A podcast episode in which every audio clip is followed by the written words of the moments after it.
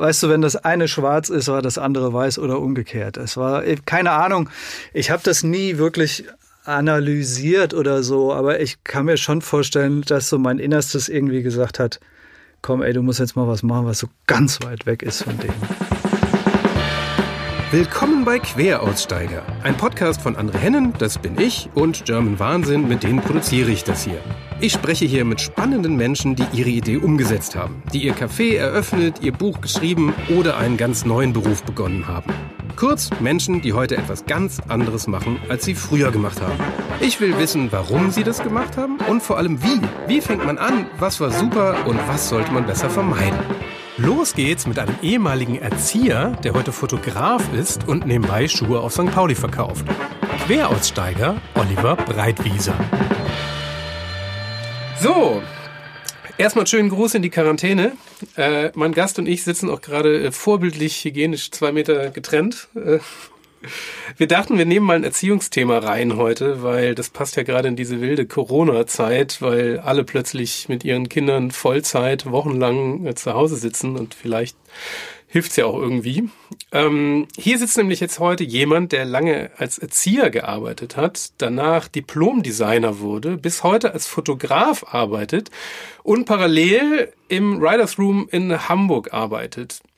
Ähm, daher kennen wir uns lustigerweise auch. So beim äh, letzten Hosenkauf hatten wir es äh, tatsächlich von, von deiner Erziehervergangenheit und direkt, ja, das ist ja der Knaller, also zack, eingeladen und äh, hier ist er. Willkommen, Oliver Breitwieser. Ja, danke schön. Ich freue mich. ähm, du hast ja schon während der Schulzeit also mit freiwilliger Erziehungsarbeit angefangen und Richtig. dann hast du aber die Schule abgebrochen. Wieso fängt man denn ausgerechnet was Pädagogisches an, wenn man denn eigentlich scheinbar gerade sehr unzufrieden mit der pädagogischen Arbeit von anderen Leuten war? um es besser zu machen vielleicht. ja, ja. Äh, was soll ich dazu sagen? Ich muss gestehen, ich habe die Schule abgebrochen, abbrechen müssen. Da müsste man vielleicht meine Lehrer nochmal fragen. Und habe ähm, überlegt, naja, es muss ja irgendwie auch weitergehen. Was willst du denn so? Und weil mir das diese, diese Arbeit in so, in so einer Kindergruppe, die ich so wöchentlich mit betreut habe, mit zwei Erzieherinnen, weil mir das gut gefallen hat, dachte ich eigentlich, das könnte doch ein Ansatz sein. Wie, wann hast du das mal gemacht? Also was war in der Schule nicht so gut erstmal?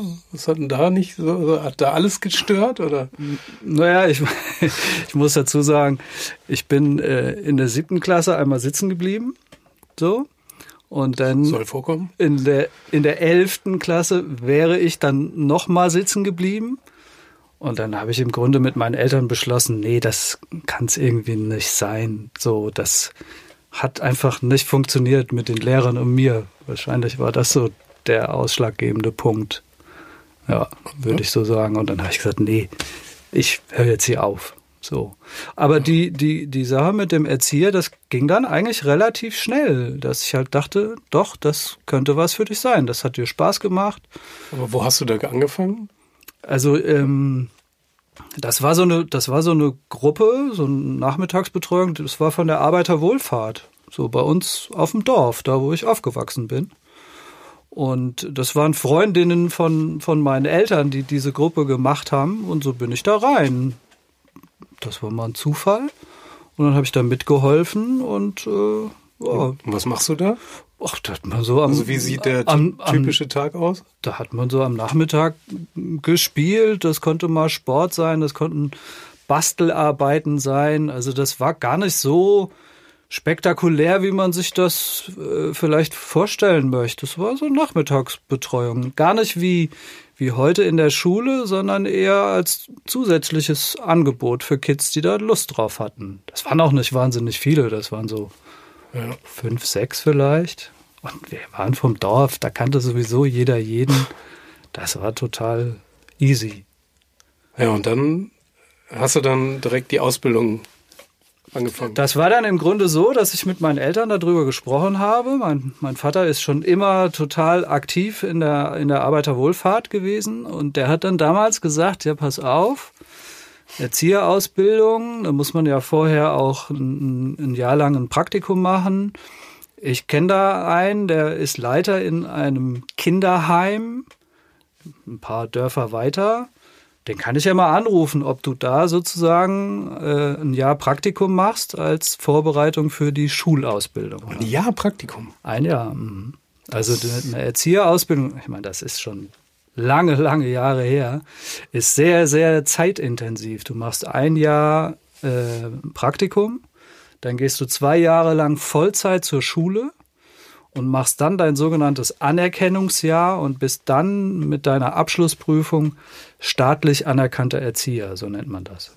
Oh, krass. Ja. ja, das ist, du verdienst natürlich auch in zwei Jahren Schule kein Geld und verdienst natürlich in einem äh, Vorpraktikum, so, äh, du bist ja da mehr oder weniger Hilfserzieher, verdienst du ja auch kaum Geld. Ne? Also ist schon hart. Dann im Anerkennungsjahr, da wirst du dann voll bezahlt. Aber bis dahin ist ein steiniger Weg. Ja. Aber wie finanziert man das dann? Naja, ich habe ähm, ich hab mein Praktikum, äh, da sprachen wir am Telefon drüber, ja. erinnerst du dich, habe ich ein freiwilliges soziales Jahr gemacht. Da kriegte man dann zumindest, das war ist ja auch so eine so eine staatliche Angelegenheit, da kriegte man dann zumindest ein, ein paar Mark damals noch. Und ich habe äh, in diesem Kinderheim, wo ich dieses Praktikum gemacht habe, habe ich auch gewohnt, kostenlos. Also ich hatte da Kost und Logis frei, da mitgegessen und alles habe da gewohnt und natürlich haben den Rest sozusagen meine Eltern mit unterstützt. Ne? Genau. Das ist ja krass. Also ich finde es gerade ganz spannend, weil das ist halt so ein Thema, weil gerade seit, naja, zwei Wochen oder so haben wir jetzt Corona Lockdown ja. und jetzt gerade ist immer so eine Diskussion, dass eben so Ausbildungs- und Pflegeberufe plötzlich merkt, auch der Letzte, was die eigentlich ja. den ganzen Tag lang machen. Das stimmt, ja. Und das dann auch noch, dass die dann noch so lange dann überhaupt kein Geld dafür mhm. auch in der Ausbildung bekommen, das ist. Also ich muss gestehen, ich weiß natürlich nicht, wie das in der Pflege ist.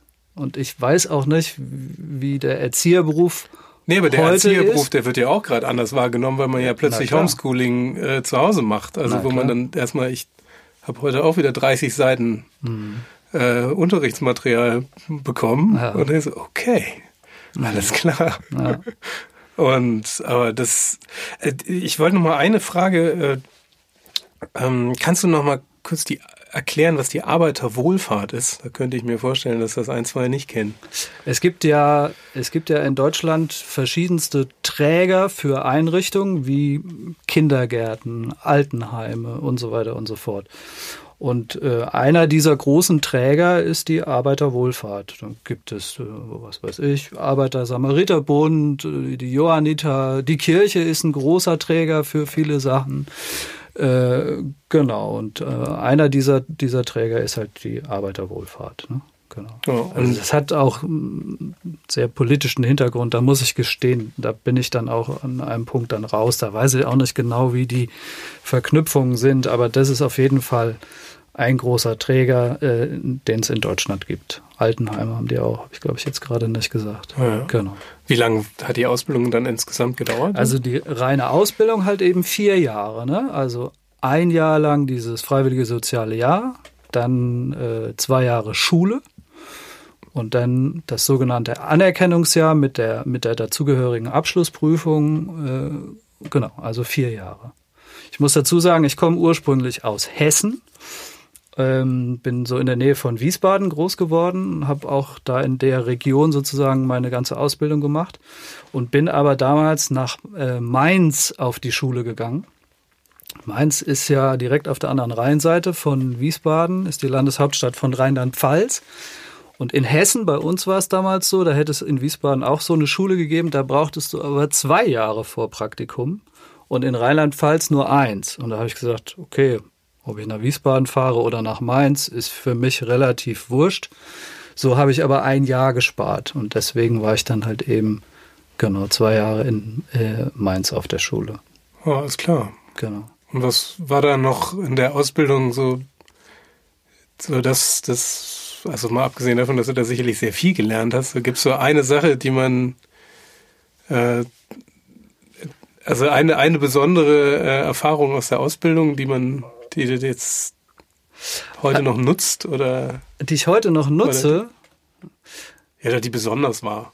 Naja, ich sag mal so, all das Soziale, was man so hat, das, das braucht man ja sowieso verschärft, wenn man als Erzieher arbeiten will. Und das ist letzten Endes in mir und das nutzt mir heute noch. Ich bin als Fotograf fotografiere ich ganz viele Menschen und einfach in der Interaktion mit Menschen. Ich fotografiere sehr viele Laienmodels, ich mache viele Porträts. Äh, das sind natürlich immer Menschen, die äh, haben vielleicht auch so ihre Schwierigkeiten damit, fotografiert zu werden und einfach locker und easy auf die zuzugehen. Das ist so eine Sache, das steckt natürlich in mir und das war auch einer der Gründe, warum ich dann bei diesem Erzieherjob gelandet bin. So. Hast du da irgendwas gelernt, was jetzt speziell das verbessert hat, so dieses, diesen Umgang miteinander? Ach, ich, ich würde das gar nicht an einem Punkt festmachen, aber du hast natürlich auch mit Psychologie zu tun und du lernst was darüber, wie Kommunikation funktioniert. Ne? Also das ist so eine Sache, die ich äh, sehr in Erinnerung habe aus meiner äh, Schulausbildung, äh, zu lernen, dass Kommunikation immer zwei Seiten hat, einen Sender und einen Empfänger. Und mhm. wie wir alle wissen, gibt es ja oft eine sehr große Diskrepanz. Ja, so habe ich das doch gar nicht gemeint, so mhm. hast du es aber gesagt. Äh, das ist tatsächlich so. Also wie man was sendet, ist die eine Sache, aber wie es beim anderen ankommt, ist mitunter auch eine ganz andere Sache. Und das habe ich in der Tat in meiner Schulzeit gelernt. Ne? Genau, so psychologische Grundlagen. Dass man das einfach bedenkt, oder gibt's? Genau, äh, dass man das bedenkt, ja, ja. Ich, ich kann dir irgendwie sagen, Mensch, du bist ein Hirni, so.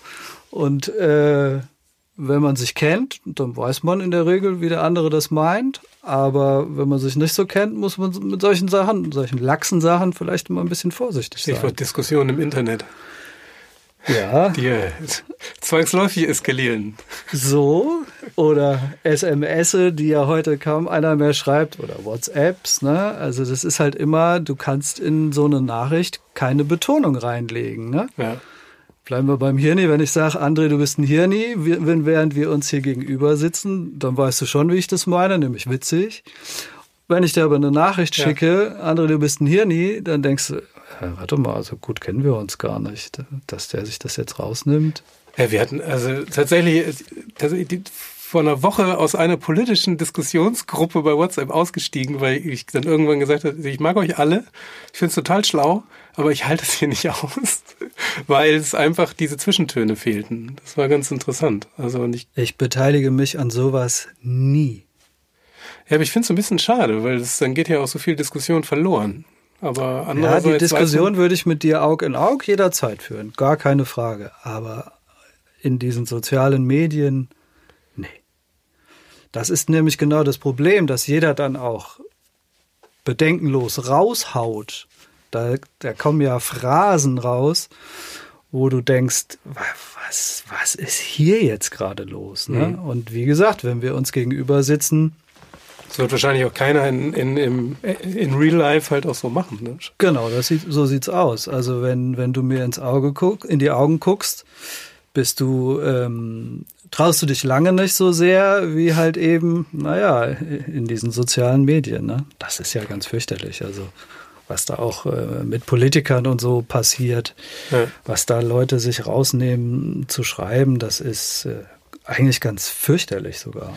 Du hattest ja, als du angefangen hast als Erzieher, da warst du, ähm, genau, wie war denn die Zeit im Jugendheim? Das war, das war sehr skurril, muss ich sagen. Ähm, du musst dir vorstellen, warte mal, ich habe die elf, nach der elf abgebrochen. Ich war da 19? Noch keine 20, naja, 19. Und da, wo ich angefangen, zu äh, angefangen habe zu arbeiten, das war ja ein Kinderheim. Und ein Kinderheim ist eine Einrichtung, die ist im Gegensatz zu einem Kindergarten Eltern ersetzend. Also man sagt, ein Kindergarten ist Eltern begleitend. Deine Kinder wohnen bei dir, gehen aber morgens in den Kindergarten. Mhm. Und ein Kinderheim ist halt Eltern ersetzend. Das heißt nicht zwangsläufig, dass die Kinder keine Eltern haben. Das kann mal passieren, ist aber die Ausnahme. sondern das heißt einfach, die kommen aus sehr, sehr schwierigen sozialen Verhältnissen, dass das Jugendamt irgendwann einschreitet und sagt, das geht so nicht mehr zum Wohl der Kinder müssen, ähm, müssen die aus der Familie rausgenommen werden und kommen dann in eine solche Einrichtung. Und ähm, die Kids, die da gelebt haben, also 365 Tage im Jahr haben die da gelebt, übernachtet und alles. Ähm, die waren zwischen 8 und 18. So, und ich war 19. Und da kann man sich ja vorstellen, das mhm. ist nicht immer einfach. Jetzt hatte ich aber damals das große Glück vielleicht. Ähm, ich komme so aus der Heavy Metal Ecke. So, damit bin ich groß geworden und hatte halt zu der Zeit lange Haare und was man halt so machte mit Heavy Metal. Und alle Kids, die da gelebt haben, waren eben auch so unterwegs und die hatten mega Respekt vor mir, weil ich deren Musik und alles teilweise besser kannte als die. Also nicht so typisch äh, Vater und Sohn, ne, was hörst du da für ein Kram, sondern ey, cool, ja, habe ich auch oder ja, das höre ich auch. Das waren so, was weiß ich, was es halt gab. Es war Ende der 80er, Anfang der 90er. Und da hatte ich tatsächlich einen ziemlich guten Stand bei den Kids und die haben mich im Grunde akzeptiert wie einen großen Bruder, auf dem man, wenn man ein gutes Verhältnis zu ihm hat, ja vielleicht auch mal hört, wenn der sagt, ey André, das machen wir jetzt nicht, dann mhm. denkst du, ja komm, ey, hat er vielleicht recht so. Und da bin ich da mit denen eigentlich ziemlich gut klargekommen, muss ich sagen. Ja, genau. Halt, ja, als großer Bruder. Ne? Aber wie ist da genau der Tag? Also, als du da der Tag ist genau wie dein Tag zu Hause auch. Genau so musst du dir das vorstellen. Es gab äh, in der Einrichtung gab es drei Gruppen und in jeder Gruppe haben neun Kinder, Schrägstrich, Jugendliche gelebt. Das war gemischt, Jungs und Mädels. Und wie ich es gesagt habe, also acht bis 18, wobei die 18-Jährigen, die kamen dann eher nochmal in so eine, es nannte sich Verselbstständigungsgruppe. Die hatten dann auf dem Gelände so kleine Apartments mhm. und mussten sich selber versorgen, kochen, waschen und so weiter und hatten eigene Erzieher und die, die bei uns auf der Gruppe gelebt haben, die, da hatte jeder sein eigenes Zimmer.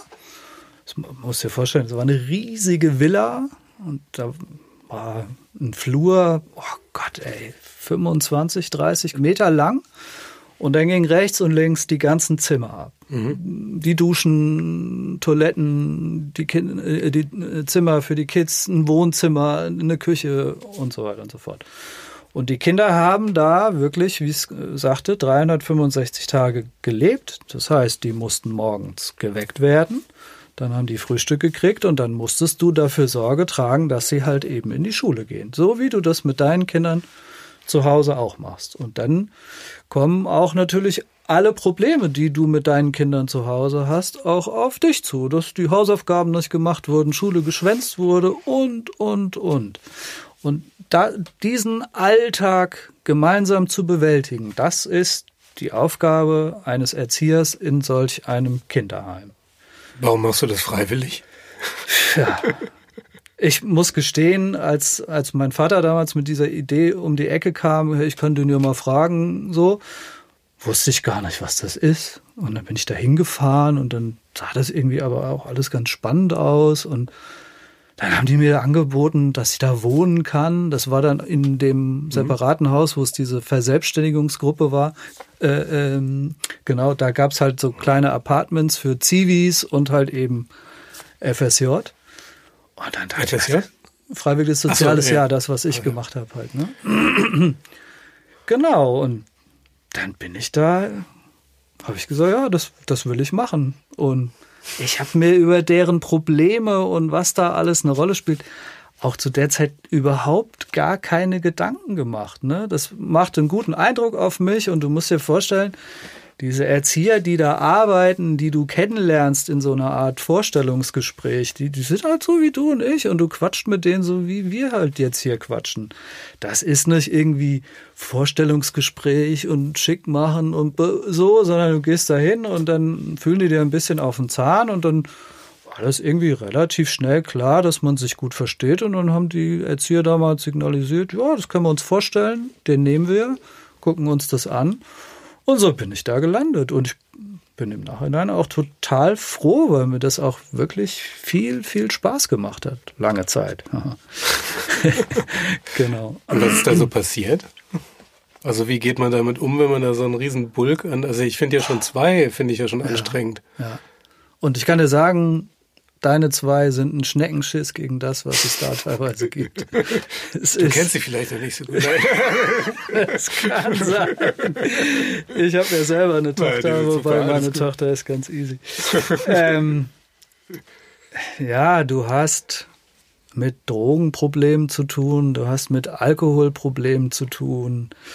Also ich könnte jetzt tief in die Kiste greifen und auch sozusagen dann, was ich später alles noch erlebt habe, Suizidversuche, das, das kann man sich alles nur schwer vorstellen. Also das hat ja einen Grund, warum ein, ein Jugendamt sagt, deine Kinder können nicht mehr bei dir leben. So, ne? Das hat ja alles eine Vorgeschichte und die Geschichte hat selten mit den Kindern zu tun, sondern der Ursprung ist natürlich immer erstmal bei den Eltern. Ne? Und das war teilweise ganz, ganz schrecklich, was diese Kinder schon in frühester Kindheit erlebt haben. Ne? Sexueller Missbrauch, natürlich ein Riesenthema. Das, da willst du auch gar nicht zu tief einsteigen. Das ist, äh, ist dann wirklich auch irgendwann extrem hart. Ne? Und wie gehst du damit um denn? Also vor allem im Alltag? Das Ding ist, in, im Alltag steht das gar nicht so im Vordergrund. Ne? Also der Grund, warum man so ist, wie man ist. Du hast eher damit zu tun, was hinten rauskam. Also, dass mhm. die Kids angefangen haben, Drogen zu nehmen oder Alkohol zu trinken, also zu viel Alkohol zu trinken. Äh, damit musst du halt irgendwie äh, umgehen. Und letzten Endes es ist im Grunde auch wie zu Hause, du musst den Kindern eine Struktur geben. Einfach einen Rahmen, innerhalb dessen sie sich bewegen können. Und je klarer dieser Rahmen ist, desto leichter fällt es demjenigen dann. Aber dass das natürlich nicht immer klappt, ist auch ganz klar. Ne? Und äh, ich habe auf jeden Fall in meiner Erzieherzeit auch einmal äh, tatsächlich auf dem Friedhof gestanden, weil da war halt einer, der hat's mit seinen Drogen halt nicht auf die Reihe gekriegt und er ist dann halt einfach gestorben mit 17 oder so. Boah. Der hatte sogar eine 1, und 1 zu 1 Betreuung, also da war ein Erzieher angestellt nur für diesen Jugendlichen.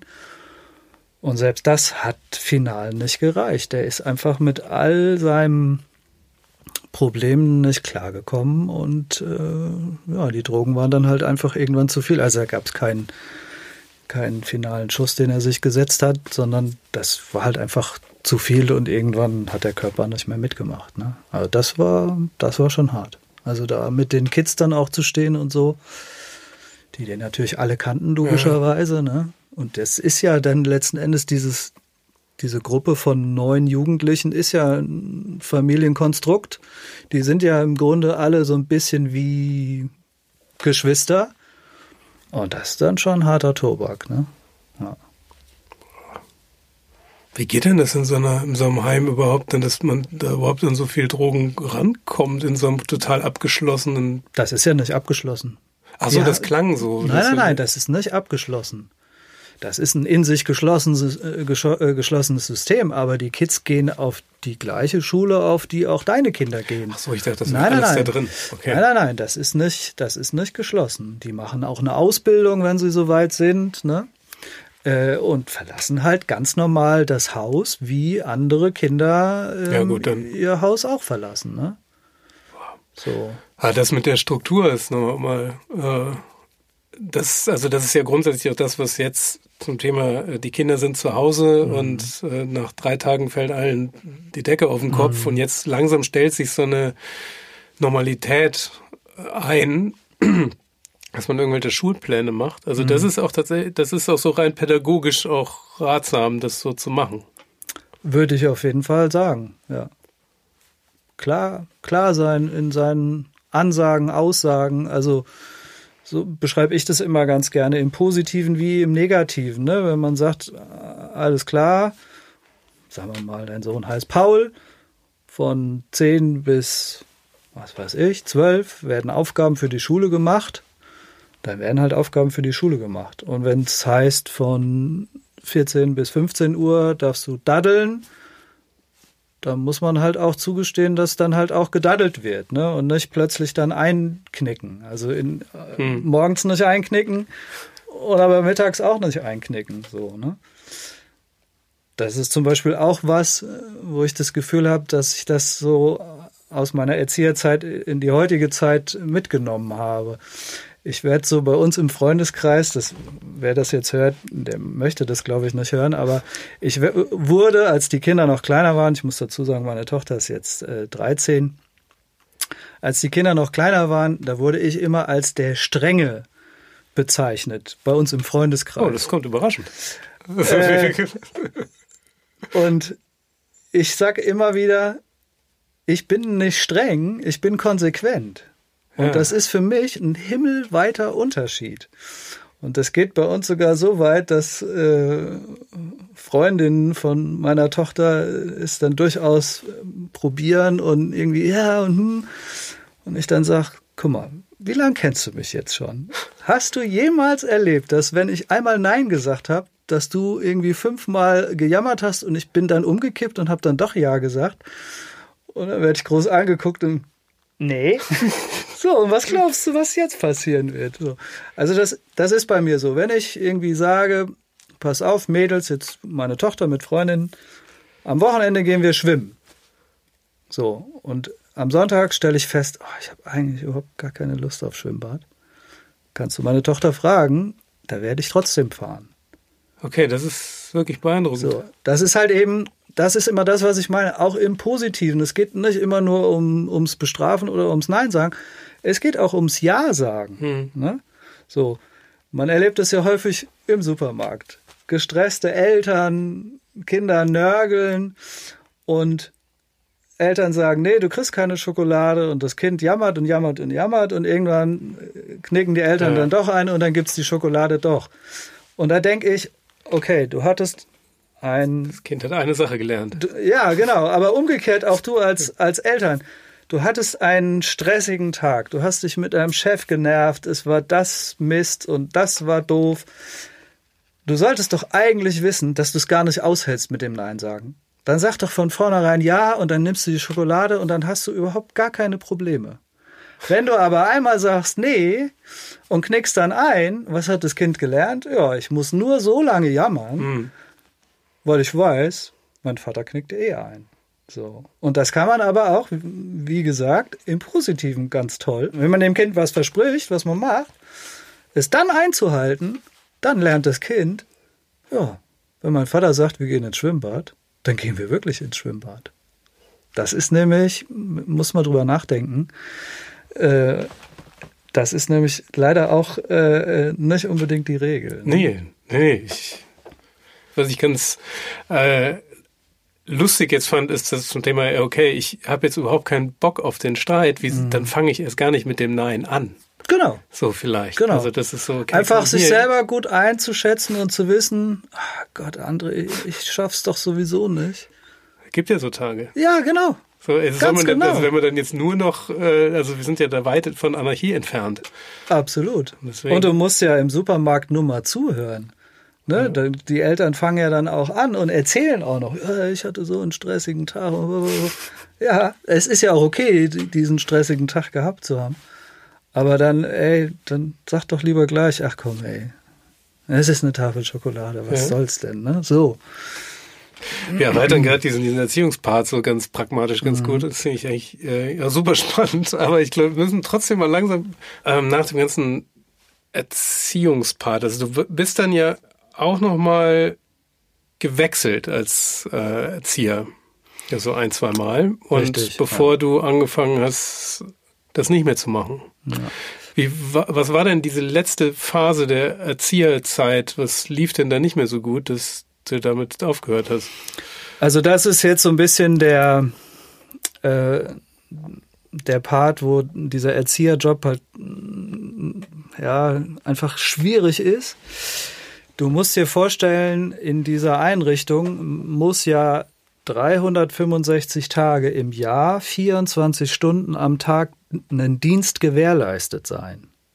Jetzt sind wir auch relativ schnell wieder an der momentanen Situation, die Damen und Herren im Krankenhaus, die da gerade ein Lied von singen mhm. können. Ne? Also dadurch, dass die Kinder und Jugendlichen in dieser Einrichtung leben, muss immer jemand da sein. Das heißt, du hast einen Frühdienst, du hast einen Spätdienst, du hast eine Nachtbereitschaft, du musst am Wochenende arbeiten. Und da sage ich auch immer ganz gern, nenn mir einen Feiertag, den es gibt. Ich verspreche dir, ich werde schon gearbeitet haben. Ich habe Heiligabend gearbeitet, ich habe Silvester gearbeitet.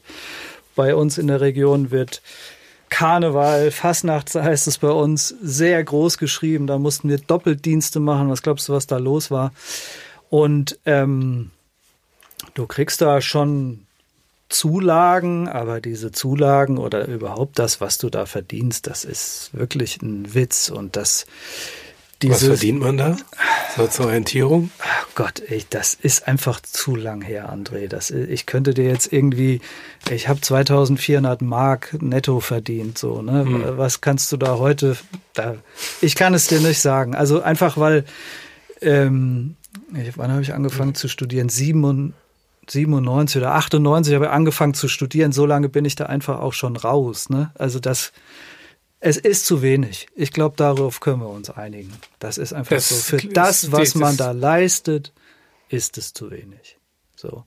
Und bei mir kam noch dazu, mir hat halt einfach dieser ewige Wechsel auch einfach Schwierigkeiten bereitet, ne? So, auch wenn du da, wenn du da Nachtbereitschaft hast, du kannst da zwar schlafen, aber du hast je nach Phase, die du auch so durchmachst, ne? Es gab Phasen, die waren total easy. Da hatten wir coole Kids, die sich an alles gehalten haben. Und dann hast du auch gut schlafen können. Aber es gab genauso auch Phasen, da waren dann andere Kids da, die hatten nur Blödsinn im Kopf. Und da habe ich auch einfach ein, ein waches Ohr. Also ein Ohr ist immer irgendwie am Scannen, ist da irgendwie was, weil genau für den Fall bist du ja da. Ne? Mhm. Bis hin zu was weiß ich, dass da einer anfängt an sich rumzuritzen oder oder oder, ne? Oder stark alkoholisiert nach Hause kommt und so weiter und so fort. Da musst du ja dann am Start sein. Ne? Und das über die Jahre, die ich das gemacht habe, das hat mir schon ordentlich zugesetzt. Ne? Und das führte, weil ich das ja auch recht früh angefangen habe und man kann sich vielleicht vorstellen, dass die Fluktuation in so einer Einrichtung bei den, bei den Pädagogen auch relativ hoch ist. Hatte ich dann irgendwann, das wurde mir dann so bewusst, da war ich altersmäßig der jüngste von allen, aber von meiner Betriebszugehörigkeit der Dienstälteste. Und das war irgendwie so skurril. Da dachte ich, ja. irgendwas stimmt hier nicht so. Ne? Und hab schon auch gedacht, ja, mal was anderes machen oder woanders hinwechseln. Und dann habe ich stumpf diesen, dieses Stellenangebot gesehen. Das war dann ein Heim in Wiesbaden, also im Grunde die gleiche Geschichte, aber halt eben in, in, einem, ähm, in einer anderen Einrichtung. Und es war eine 75-Prozent-Stelle. Und da war so ein bisschen die, der Gedanke, ach, das könntest du mal ausprobieren, dass du vielleicht einfach durch ein bisschen weniger Arbeiten wieder sozusagen zurückkommst in die Spur. Mhm. Das war dann allerdings ein reines Mädchenheim. Da waren, also gab es keine, keine Jungs, sondern äh, nur Mädels. Ansonsten alles gleich. Und das habe ich dann auch eine Weile gemacht und habe dann aber festgestellt, dass ich da einfach nicht mehr klarkomme. So viel auch mit nach Hause genommen von den ganzen Problemen, mit denen ich da so zu tun hab, äh, hatte. Und ähm, habe dann damals gedacht, oh Gott, gibt's noch irgendwie eine andere Möglichkeit, was du machen kannst in deinem Leben. Ne? Was etwas leichteres. So, so ja. Zum Thema emotionale Belastung meine ich jetzt. Genau, genau, ja. Und dann bist du bei Design gelandet und Fotografie. Ja, genau. Ich, ähm, auch darüber sprachen wir im Vorfeld. Ähm, der berühmte Punkt im Lebenslauf, äh, Auslandsaufenthalt. Ah, ja. genau, ich war vier Monate mit dem Rucksack in Indonesien unterwegs. Und ich muss noch dazu sagen, ich habe ja das Gymnasium abgebrochen und habe in, in der Ausbildung zum Erzieher konnte man das Fachabitur nachholen. Hm. Und das habe ich schlauerweise noch gemacht. Da, mu da musstest du zu deinem Unterricht, den du hattest, hattest du in der Woche, glaube ich, fünf Stunden mehr. Deutsch, Mathe und noch irgendwas. Äh, nee, Englisch, Mathe und noch irgendwas. Und hast dann in diesen Fächern noch eine zusätzliche Prüfung gemacht und dann darüber dein Fachabitur erlangt. Und dadurch, dass mein äh, Schnitt über diese Ausbildung ziemlich gut war, war auch mein Durchschnitt fürs Fachabitur äh, ganz gut. Und den hatte ich äh, dann sozusagen schon in der Tasche. Und dann ähm, vier Monate Indonesien, Rucksack, rumgereist. Und da habe ich so überlegt, ey Mann, ey, du hast doch dieses Fachabi, du könntest doch irgendwie auch noch mal was studieren. Aber was könntest du studieren? Und dann keine Idee. Und ähm, zurück zu Hause habe ich dann den Entschluss gefasst, ich werde auf jeden Fall nicht zurückgehen in, in den Erzieherjob. So. Und dann habe ich mich stumpf arbeitslos gemeldet, dachte, komm, diese Auszeit, die gönnst du dir jetzt einfach mal. War ja vier Monate in Indonesien. Ich habe damals äh, selber gekündigt. Dann hast du ja so eine Sperre beim, beim Arbeitsamt. Ne? Die hatte ich sozusagen in Indonesien verbracht. Da hatte ich mir einfach Geld gespart und äh, für die Reise hergenommen. Und als ich dann wiederkam, habe ich dann auch sofort Arbeitslosengeld bekommen und musste mich ja nun irgendwie mit irgendwas beschäftigen. Und dann ist mir eine alte Kamera in die Hände gefallen, so. Und dann habe ich das, das Ding angeguckt und mich damit beschäftigt. Und ich muss dazu sagen, Kunst interessiert mich schon immer irgendwie. Das habe ich einfach auch von zu Hause so mitbekommen. Aber ich habe nie so mein, äh, mein Ausdrucksmittel gefunden. Ich kann nicht malen, ich kann nicht zeichnen. Ich weiß, was ich gut und was ich schlecht finde. Mhm. Und ich kann auch sagen, wenn was anatomisch gut gezeichnet ist und nicht. Aber ich krieg's halt selber nicht auf Papier. Und dann habe ich mit dieser Kamera angefangen. Dann habe ich mir Sachen überlegt und habe fotografiert. Habe dann, das war ja damals noch analog, logischerweise, die Ergebnisse aus dem Labor bekommen und habe gedacht, ey, guck mal, das ist jetzt genauso, wie du dir das überlegt hast. Da ist das Ergebnis. Und bin so immer weiter tiefer in, in die Materie rein und hatte damals das Glück, ich hatte einen Kumpel, der hat äh, studiert in Bielefeld Fotografie. Der hatte vorher klassisch eine Ausbildung zum Fotografen gemacht und wollte das sozusagen vertiefen. Und der hat mich so ein bisschen an der Hand genommen, hat gesagt, Mensch, Olli, und ey, hast du nicht Bock? Komm mhm. doch nach Bielefeld zum Studieren, das macht total Spaß. Und äh, dann bin ich mit dem immer losgezogen, haben uns irgendwie Themen überlegt und haben wild fotografiert und haben uns die Bilder von letzter Woche gezeigt und darüber gesprochen und da Sachen entwickelt. Und so habe ich meine Mappe gemacht. So einfach stumpf losgelegt. Ach Gott, ey, das heute in der digitalen Welt. Oh ich hatte in meinem äh, ähm, in meinem Badezimmer, das habe ich alles dunkel gemacht, habe ich mir eine Dunkelkammer eingebaut und habe Schwarz-Weiß-Aufnahmen selber vergrößert, mich beschäftigt, Filme zu entwickeln und so und habe da halt meine Arbeitslosigkeit im Grunde hergenommen, diese Mappe zu machen. Und dann habe ich mich da beworben, auch nur in Bielefeld, weil Markus in Bielefeld studiert hat. Und dann haben die mich auch noch genommen. Und so bin ich in Bielefeld gelandet. Sehr ehrliche Künstlerkarriere an der ja, Stelle. Ja, warum auch nicht? ja, wie war das ne? Das war cool. Das Studium war super. Ich meine, ich war im Gegensatz. Ne, ich, krass so vorher wahrscheinlich, ne? Das war weißt du, wenn das eine schwarz ist, war das andere weiß oder umgekehrt. Es war keine Ahnung. Ich habe das nie wirklich analysiert oder so, aber ich kann mir schon vorstellen, dass so mein Innerstes irgendwie gesagt hat, komm, ey, du musst jetzt mal was machen, was so ganz weit weg ist von dem. Mhm. So, ne? Wobei ich da auch noch nicht an Werbung oder so gedacht habe. Ne? Ich habe das durchaus eher künstlerisch aufgefasst. Ne? Und ähm, Hast du eigentlich meine Kinderheim fotografieren? Nee. Um das mal zu mischen? Weil das ja sicher einen ganz speziellen Blick drauf. Also ich muss gestehen, ich habe ähm, in meiner Laufbahn als Fotograf tatsächlich oft Kinder fotografiert habe auch, als, als meine Tochter auf die Welt kam, so im Freundeskreis, kennst du ja von, von dir auch, von deinen Kids, ne? man hat dann Freunde, die haben ähnlich alte Kinder, plus minus so, ne? Äh, habe ich ähm, in der Vorweihnachtszeit häufig so ein Kindershooting veranstaltet. So, weil mir das auch Spaß macht, ich mit Kids auch gut klarkomme, so. Ähm, aber in einem Kinderheim zu fotografieren, die Frage stellte sich auch nie. Also das wäre vielleicht eher sowas, Reportagehaftigeres ja, ja. und das ist einfach gar nicht meine Welt. Ich bin eher jemand, der inszeniert. Ne? Also ich bin kein Beobachter, sondern jemand, der halt Dinge inszeniert und, und das halt abbildet. Ne? Genau. Ja, und wie war die Arbeit dann? Also als du fertig warst als Fotograf, also wie, wie ist der Job? Äh, ja, ich muss vielleicht auch noch mal ein bisschen eher anfangen, so im Studium. Ich musste mir das ja auch irgendwie selber finanzieren. Mhm. Ich war Gott sei Dank auch alt genug, dass ich elternunabhängiges BAföG bekommen habe, auch entsprechend Höchstsatz, ne? Und hatte ja auch eine abgeschlossene Ausbildung und so, das trug halt alles dazu bei.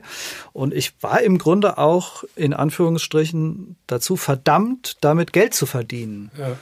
Und habe auch im Studium relativ früh schon meine ersten Fotojobs gekriegt. Das kann man jetzt Zufall nennen oder heute würde man es vielleicht Netzwerken nennen. Äh, ich bin halt wie ich bin. Ich kenne halt tausend Leute und von Leuten, Leute kennen, die Leute kennen, kriegt man irgendwie was. Und dann habe ich ganz früh auch schon angefangen, Jobs zu machen im Studium, bis hin dass ich mein Diplom um ein Semester verschoben habe, weil ich einen riesen Job reingekriegt habe, äh, den ich einfach machen musste, weil ich da auch gutes Geld verdient habe. So, Was ne? war das für ein Job? Also Ach, eigentlich gar nichts Spektakuläres. Da habe ich Möbel fotografiert, aber es war halt einfach, es ging über Monate.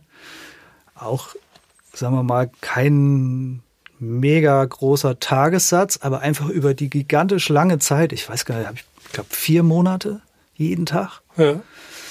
Ähm, und das hat mir natürlich auch irgendwo den Arsch gerettet, sozusagen. Ne?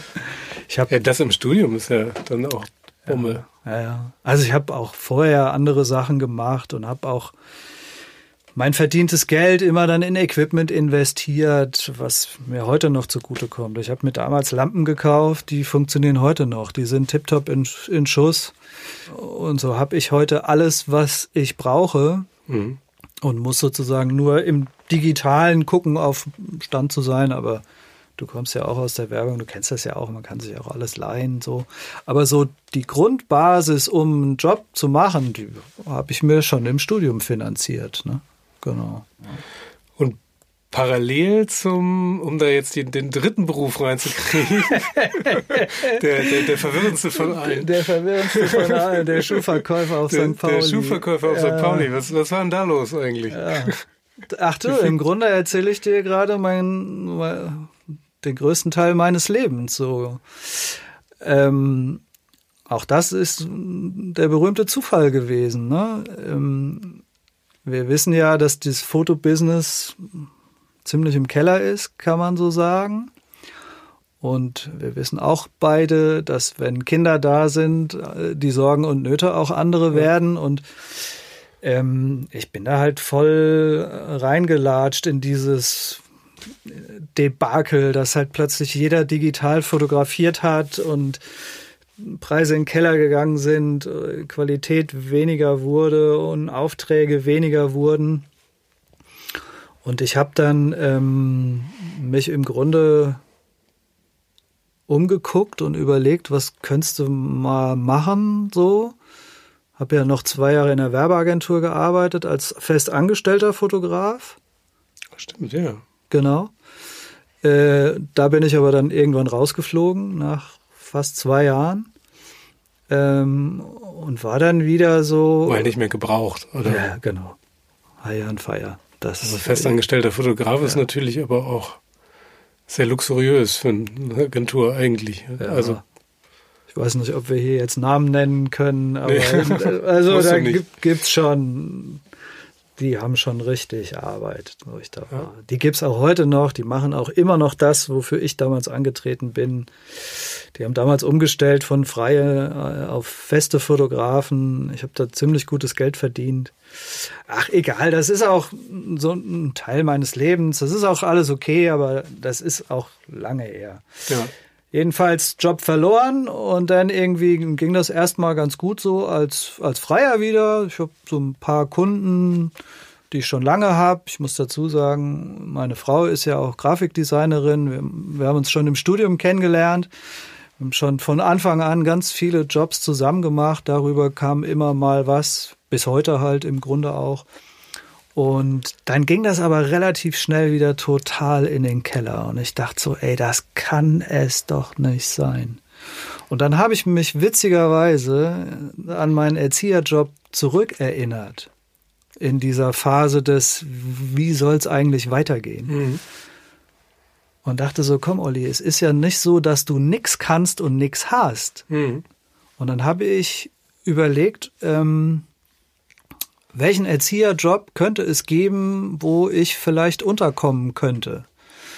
Und äh, damals ging das so los, äh, Nachmittagsbetreuung an Hamburger Schulen und da wurden natürlich mega viele Erzieher gesucht. Und als Mann in dem Bereich hast du ja sowieso immer einen Stein im Brett. Und dann habe ich auch tatsächlich erste so? Vorstellungsgespräche geführt, bis ich irgendwann gemerkt habe, wie krass eigentlich das sind alles Halbtagsjobs und du gehst an eine Schule, um die Nachmittagsbetreuung für Kinder zu gewährleisten, schickst in derselben Zeit deine eigene Tochter in ihrer Schule in eine Nachmittagsbetreuung, weil du ja nicht zu Hause sein kannst, um dein Kind zu betreuen.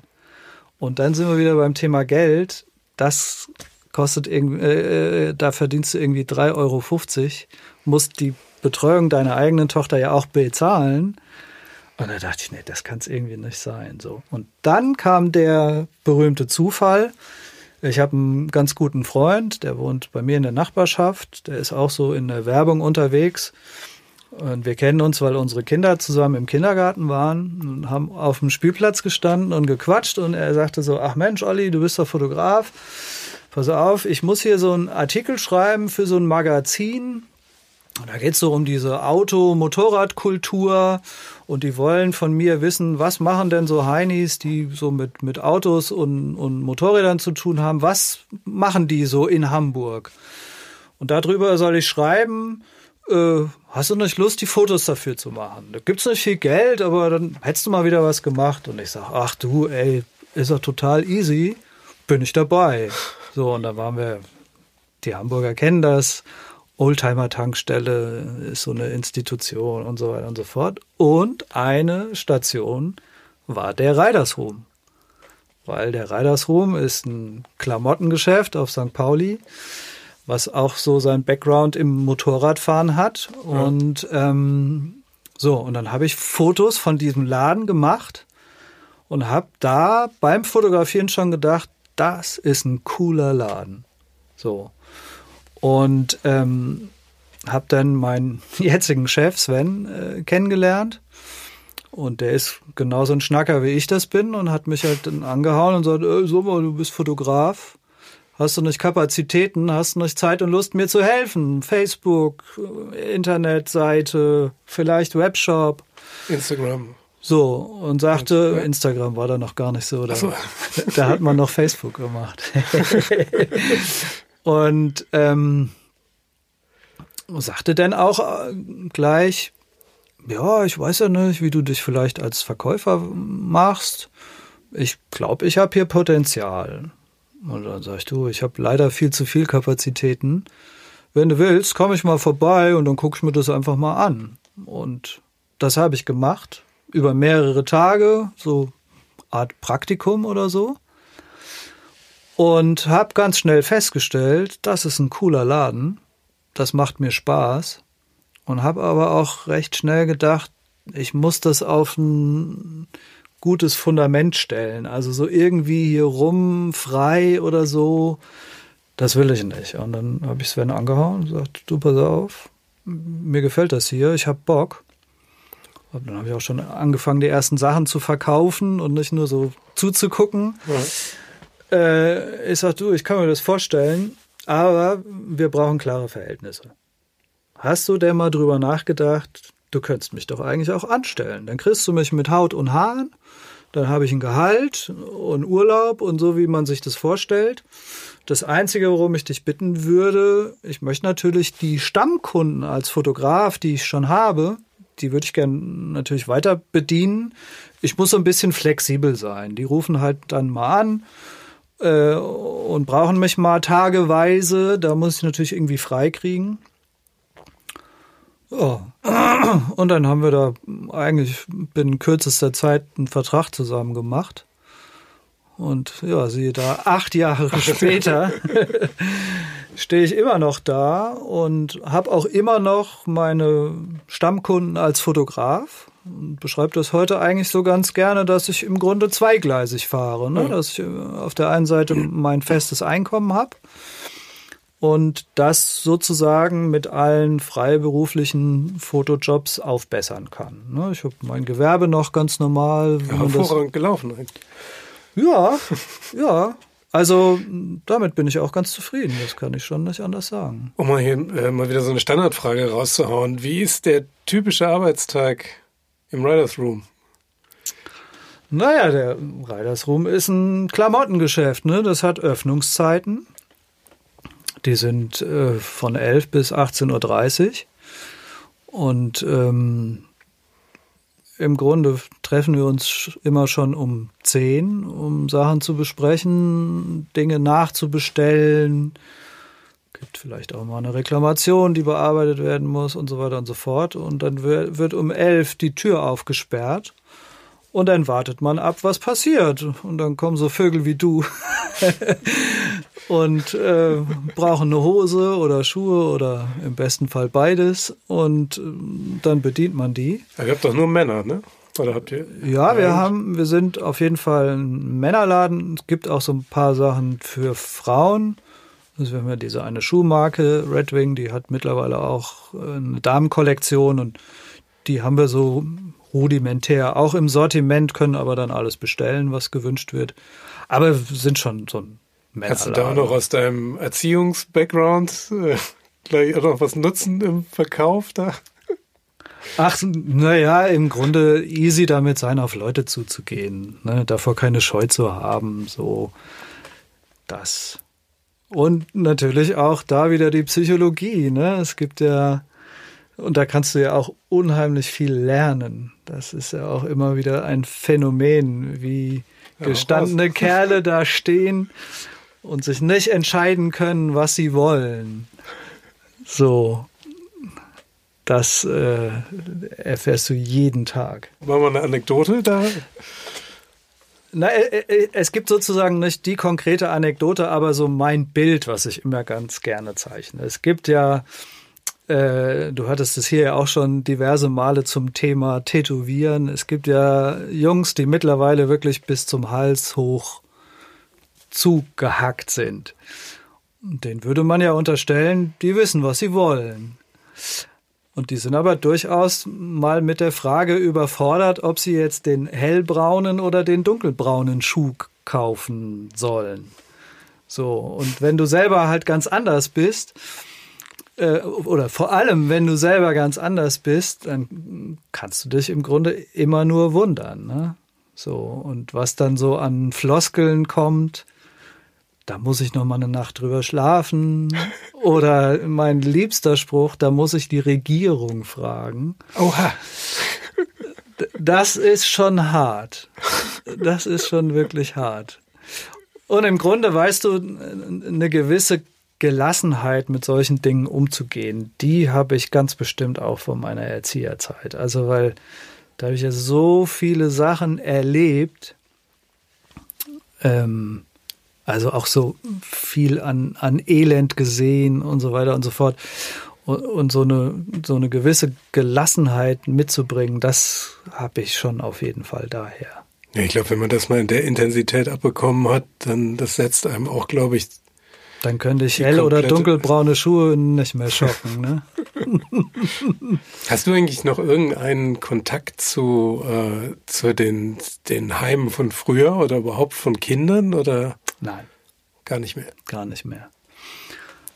Also es, ähm, ich muss dazu sagen, wir hatten, als ich dann quasi mit der Ausbildung fertig war und als voller Erzieher da gearbeitet habe, da haben wir die Kinder so ein bisschen unter uns aufgeteilt nach Zuständigkeiten. Ne? Du brauchst ja, was weiß ich, oder eine Schule braucht ja auch mal einen Ansprechpartner. Ne? So. Und da gab es einen Jungen, für den ich zuständig war. Der war auch sehr gebeutelt. Der kam auch aus einem echt schlimmen, schlimmen Haushalt. Und der hat mich, da habe ich noch in Bielefeld gelebt, hat der mich irgendwie ausfindig gemacht und mich mal angerufen, so. Und das war ganz spannend, also weil das kam so aus dem Nichts. Und dann hat er mir erzählt, dass er verheiratet ist und Kinder hat und so, ne? Äh, ich weiß nicht, ob der Kontakt gesucht hat oder ob ihm das nur wichtig war, mir das mal so zu erzählen. Ich muss gestehen, ich habe den Kontakt dann nicht weiter gesucht, weil das für mich auch alles zu weit weg war. Das war mhm total nett. Es war auch ein ganz nettes Gespräch. Und das äh, war auch gar nicht irgendwie, dass wir das komisch beendet hätten oder so rumgedruckst und äh, man könnte ja mal, sondern äh, wir haben das irgendwo angefangen und irgendwo aufgehört. Und das, wie gesagt, mhm. einmal geführt und das fand ich ganz toll. Aber das war das Einzige. Ich habe auch keinen Kontakt zu irgendwelchen ehemaligen Kollegen. Ich muss dazu sagen, weißt du, das ist natürlich, in Hessen, das sind, was weiß ich, bummelig 500 Kilometer von Hamburg entfernt. Ähm, ich ja, bin da relativ selten so, ne? Und äh, das hat natürlich auch, man entwickelt sich und ich weiß, dass es dieses Heim noch gibt. Die sind mittlerweile, glaube ich, noch mal mehr so bei diesen ganzen Flüchtlingskindern gelandet. Ähm, das hatten wir damals auch schon relativ viel, aber es hielt sich noch so die Waage. Aber ich habe keine Ahnung, wer da der Heimleiter ist, mhm. wer da noch arbeitet. Null. Nee, kann ich gar nichts sagen. Das ist krass, wenn man das jetzt gerade hört, man ja immer viel über überforderte Erziehungsmethoden zu Hause. Mhm. Hast du da nochmal eine, vielleicht ein, zwei Tipps, wenn man jetzt gerade zu Hause ist. Also eben, das war, fand ich ja schon mal ganz, ganz schlau mit Struktur mhm. aufbauen. Wenn man merkt, man hält es gerade emotional sowieso nicht aus, ein Verbot durchzuziehen, dann muss man darüber nachdenken, ob man es überhaupt ausspricht. Das fand ich schon mal ganz schlau. Mhm. Und bevor man jetzt irgendwie auch einen Schritt zu weit geht, also was, was wird man da nochmal so als Tipp ja, mit Tipps ist ja wirklich ja. immer schwer. Und gerade da, weil es gibt da, glaube ich, auch kein richtig und kein falsch. Ne? Und bei dem einen Kind ist das eine besser als das andere und so. Ähm, also eine Sache, die mir am Herzen liegt, die ich wirklich gerne sagen würde, ist so gelassen zu bleiben. Weil das weiß ich einfach durch alle Freunde, die wir haben mit Kindern, wenn das noch so, oder sich noch so schlimm anfühlt in manchen Situationen, das ist ein Furz gegen das, was es sonst noch gibt. Und da spreche ich nicht von irgendeinem Elend in weit entfernten Ländern, nein, bei uns hier vor der Haustür, jeden Tag. Also ich höre das ja auch immer mal, wenn dann Freunde so erzählen, oh ja, und hier und so. Und ich denke dann, oh Gott, ey, das ist ja, ja, meine Güte, dann hat er mal Schule geschwänzt, so, weißt du. ich habe mit Kindern zu tun gehabt, die sind wochenlang überhaupt gar nicht in die Schule gegangen. Und dann hast du mit denen gesprochen und, und dann guckten die dich an und sagten, na und ist mir doch egal. So, und ich glaube, dass wir, die wir hier so, so wie wir uns kennen oder hm. welche Leute wir vielleicht gemeinsam auch kennen, äh, das klappt doch alles so erstmal ganz gut. Und ich weiß, dass in meinem Freundeskreis die Kinder alle mit Liebe überschüttet werden. Und das ist sowieso erstmal das Wichtigste. Und damit hat man erstmal schon mal alles richtig gemacht. Mhm. Neben vielen Kleinigkeiten, die man vielleicht mal falsch macht, wenn man seine Kinder liebt, dann hat man schon mal alles richtig gemacht. Weil genau das ist das, was den Kids damals am allermeisten gefehlt hat. Und deswegen flüchtet man sich in Alkohol bis hin zu Drogen und so weiter und so fort. Das war, jetzt schon fast ein Schlusswort erklären, so schön war das. ja, das, ja, großartig. Ähm, ich will doch nochmal, um, um nochmal das, um so ein berufliches Schlusswort nochmal zu machen. Wenn du jetzt überlegst, vom, ähm, vom Erzieher über Fotograf, über auch teilweise freiwilliges soziales Jahr bis äh, zu, zum Writers Room. Hast du so eine Lehre aus dieser ganzen Zeit, die du Leuten, die jetzt gerade in der Orientierung sind, die nicht so richtig wissen, sollen sie es machen, was sollen sie machen, ähm, also aus deiner Erfahrung raus, was würdest du denen nochmal mitgeben? Augen offen halten. Das ist es eigentlich so. Augen offen halten. Also wenn ich mir das so überlege, diese, ich habe das so ein bisschen als als Zufälle beschrieben. Ne? Mhm. Den kennengelernt, der hat bei der Fotografie geholfen, äh, der hat diesen kleinen Job gehabt, um dann im Reitersrum Fotos zu machen und so. Augen offen halten, weil es sind Chancen irgendwie da, weißt du? Mhm. Man muss sie nur als solche halt eben auch sehen akzeptieren und dann ist es natürlich final das Ausprobieren. Hm. Mehr ist es nicht. Ne? So, ähm, wenn ich jetzt nochmal bei, bei Riders Room lande, ne, wenn man es mal so ganz platt formuliert, wenn du mir vor ein paar Jahren gesagt hättest, du wirst mal Schuhverkäufer auf St. Pauli, da hätte ich gesagt, mal, tickst du noch ganz echt. Aber es gibt halt den einen Schuhladen und es gibt den anderen Schuhladen, mhm. weißt du? So, und letzten Endes ausprobieren. Es hätte auch damals äh, sein können, dass ich gedacht hätte, ach, ja, hier so Klamotten verkaufen oder so. Nee. Hm. Aber was, was wäre passiert, verstehst du? Ja. Ich habe es probiert und festgestellt, ey, das ist cool. Das fühlt sich richtig an und jetzt mache ich das. So, und ja, genau, diese Chancen einfach sehen und dann auch nutzen. Ja. Und nicht immer denken, ach, nee, das ist doch doof, oder? Weißt du, so, Schuhverkäufer? Nee. Doch, vielleicht. Weißt du? Ja. Genau. Ja, sehr gut. Du, vielen Dank, hat mich riesig gefreut. Ja, mich auch. Danke auch. Das war Queraussteiger für heute. Ich bin André Hennen und sage German Wahnsinn vielen Dank. Falls ihr Verbesserungsvorschläge habt, schreibt uns gerne auf Facebook oder Instagram. Also, bis nächste Woche.